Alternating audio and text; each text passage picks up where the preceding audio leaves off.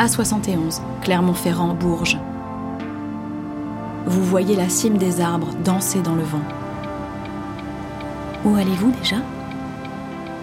Moulin. Vous pensez à l'antique château, aux vieilles légendes et aux princesses aimables. Mais saviez-vous que cette ville moyenâgeuse avait vu éclore l'une des plus belles légendes contemporaines? Une légende d'amour et de regret, à l'heure du train et des transatlantiques. La légende de Coco Chanel, sortie de l'orphelinat, pauvre et malheureuse pour devenir impératrice du luxe et de la mode. Chaque histoire commence quelque part. Chaque voyage a son point de départ. Chaque légende a ses racines.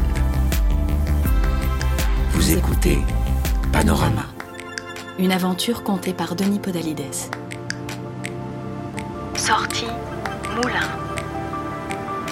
La chanson d'amour de Coco Chanel.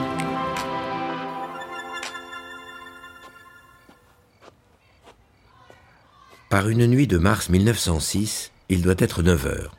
Gabrielle marche d'un pas rapide sur le sable humide d'un square de moulin. Elle est en retard. Son souffle est court. Elle a mal à la gorge. Sans doute encore a-t-elle pris froid. Pourtant, c'est là que commence la grande aventure de sa vie. D'un coup de paume, Gabrielle pousse la porte de la rotonde, un café de nuit où l'on chante et où l'on rit. Un épais nuage de fumée l'emporte comme une feuille dans la tempête. Le tapage de la grande salle est affolant. Ce sont des militaires, par tablées entières, qui crient et qui chantent le visage rougi de plaisir. Les chopes de bière se lèvent, on fait de bonnes blagues, et on lève encore le bras. Ah mais regardez, c'est Coco lance un petit képi. Hé Coco, Coco surenchérit un uniforme bleu. Gabrielle se faufile entre les tables. Elle se glisse derrière le comptoir, pousse le gros barman et s'isole dans la petite pièce collée à la cuisine pour reprendre son souffle. Coco De l'autre côté du mur, dans la grande salle, Gabriel entend les soldats qui scandent son nom de scène en tapant des mains et des pieds. Ce sont eux, ce régiment de soldats attablés, qui lui ont trouvé ce surnom, Coco.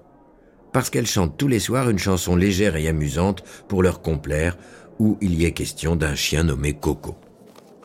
Allez, se dit Gabriel. Elle passe sa tenue, remet sa coiffure d'aplomb et sort de son réduit comme une flèche. Cri de contentement dans la salle. Du coin de l'œil, elle dévisage ces hommes en uniforme qu'elle connaît tous pour la plupart. De bons bougres.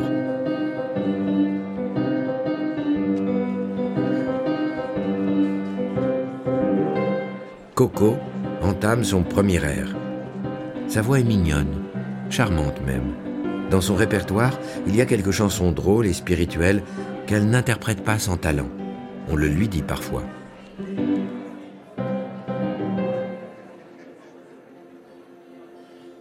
J'ai perdu mon pauvre Coco, Coco mon chien que j'adore, tout près du Trocadéro. Il est loin s'il court encore. Je l'avoue, mon Entre les couplets, Coco navigue de table en table. Elle s'assied sur les genoux de l'un, donne des caresses à l'autre. Coco sourit, Coco flatte. Coco n'a plus du tout mal à la gorge. Ce soir-là, vers la fin du premier air, la porte s'ouvre. Trois hommes en costume de ville font leur entrée. Coco les remarque aussitôt. Ils sont chics, ils sont beaux. À leur allure, elle se dit qu'ils doivent être des gens de première importance. Ils s'installent à la dernière table laissée libre, tout près de la scène. Peut-être sont-ils spécialement venus là pour l'écouter se dit-elle. Peut-être vont-ils même l'aider à se produire à Paris À côté d'elle, un groupe de soldats crie en tapant sur la table. Allez, chante Coco Coco lisse sa robe et se remet à chanter avec entrain. Elle s'imagine être sur une grande scène. Elle pousse sa voix et travaille ses effets. Ce soir, elle est en forme. À la fin de son tour de chant, Coco fait passer le chapeau de table en table, un grand sourire sur les lèvres. Arrivé à la table des nouveaux venus, Coco ne sait trop comment s'y prendre. Mademoiselle, venez ici, je vous prie. Son cœur se serre. Trois hommes la regardent. L'un d'entre eux cherche dans sa poche. Elle s'imagine une carte de visite, l'adresse d'un music-hall du boulevard des Italiens. Tenez, lui dit-il. Et l'homme glisse un billet de 50 francs dans le chapeau. C'est pour vous acheter une nouvelle robe. Celle-ci est vraiment trop laide. Coco baisse la tête. Elle s'enfuit d'un pas rapide sur les pavés de la rue du Pont-Ginguet. Sa robe est bouffante, lourde, pleine de balcons et de nœuds. Là-haut, au dernier étage de son immeuble, elle ouvre la porte d'un coup de clé et s'effondre au sol. Alors Adrienne, son amie, est assise sur la seule chaise de leur petit meublé. Elle a passé la nuit à repriser des coutures et façonner des vêtements pour enfants. Elles ont trouvé ensemble leur poste à la maison grand-père. Leur logement est miséreux. Allez, sois pas vache, raconte donc comment ça s'est passé. Tu as bien chanté? Ils t'ont applaudi? Gabriel, en guise de réponse, lui tend le billet de cinquante francs et file se cacher sous ses draps.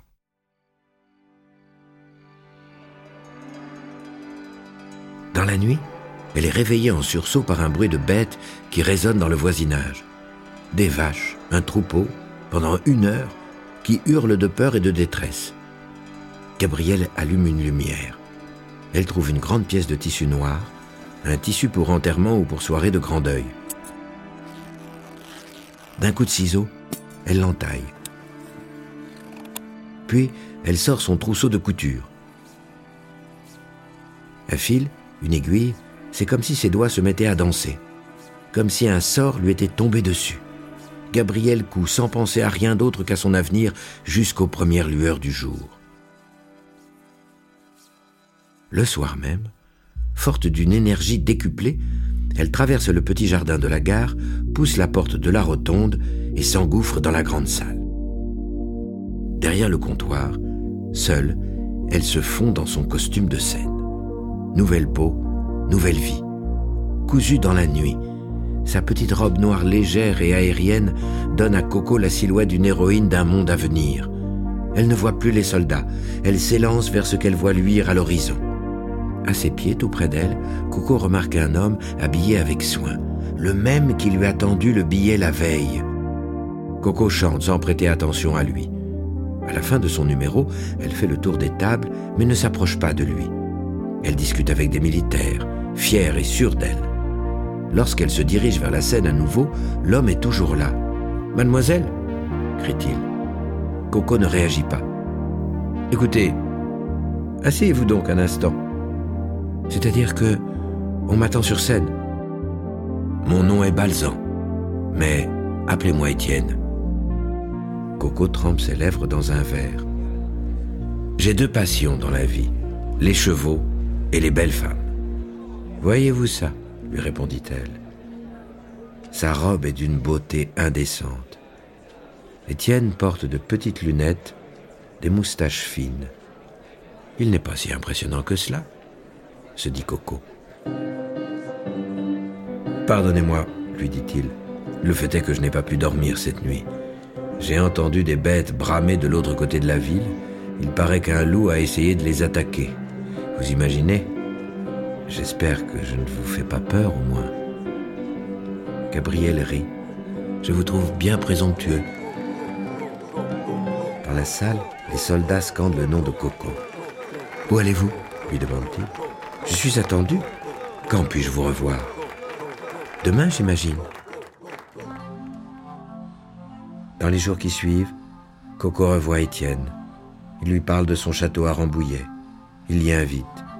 Coco part vivre avec lui un temps. Elle fait la connaissance de tout ce que le monde peut lui offrir de meilleur.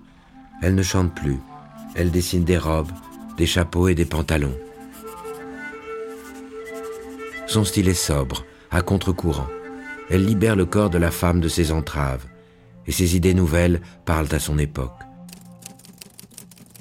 Elle ouvre sa première boutique à Paris, Coco Chanel. Une étoile est née. Son visage s'étale sur les pages des meilleures revues de mode. Sa clientèle est la plus exigeante et la plus riche au monde. Elle ouvre de fastueuses boutiques, aménage un bureau tapissé de livres précieux et d'objets d'art. Elle crée des parfums, lance une ligne de joaillerie. Marilyn Monroe, Jeanne Moreau, Jackie Kennedy, Ses égéries sont innombrables.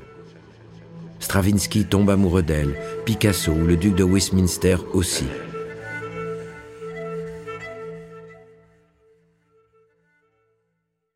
Après-guerre, rien ne semble plus pouvoir arrêter son ascension. Elle est devenue la reine de la mode. Pudeur, honte, à personne elle n'avoue l'origine de sa vocation de couturière. Qui voudrait entendre que l'étoile est née dans une taverne? Pourtant, Coco, le surnom que lui trouvèrent les soldats, resta à jamais accolé à sa marque, et son indémodable petite robe noire trône désormais dans toutes les garde-robes des élégantes.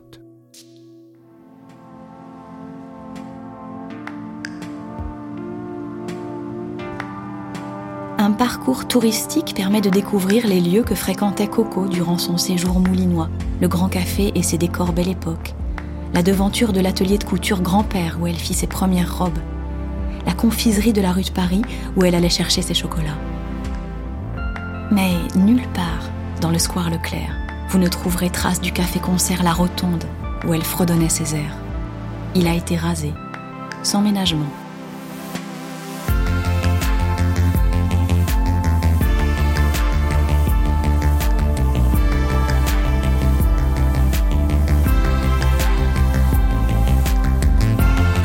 Et perdus, chevaliers illustres, créatures fantastiques. Leurs vies légendaires ont marqué les paysages que vous traversez et laissé leur empreinte dans le cœur des hommes et des femmes qui s'y sont aventurés. Les autoroutes APRR et AREA vous invitent, le temps d'un voyage, à réveiller le passé et, à, entrer dans, la légende.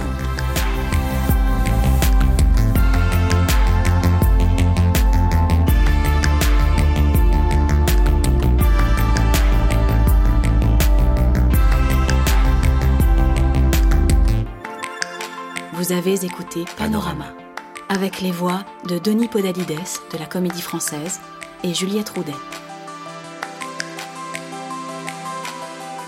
Texte Martin Kénéen. Musique Germain Calsou et Charles Dolé. Réalisation Anna Bui. À bientôt pour explorer d'autres itinéraires et d'autres légendes.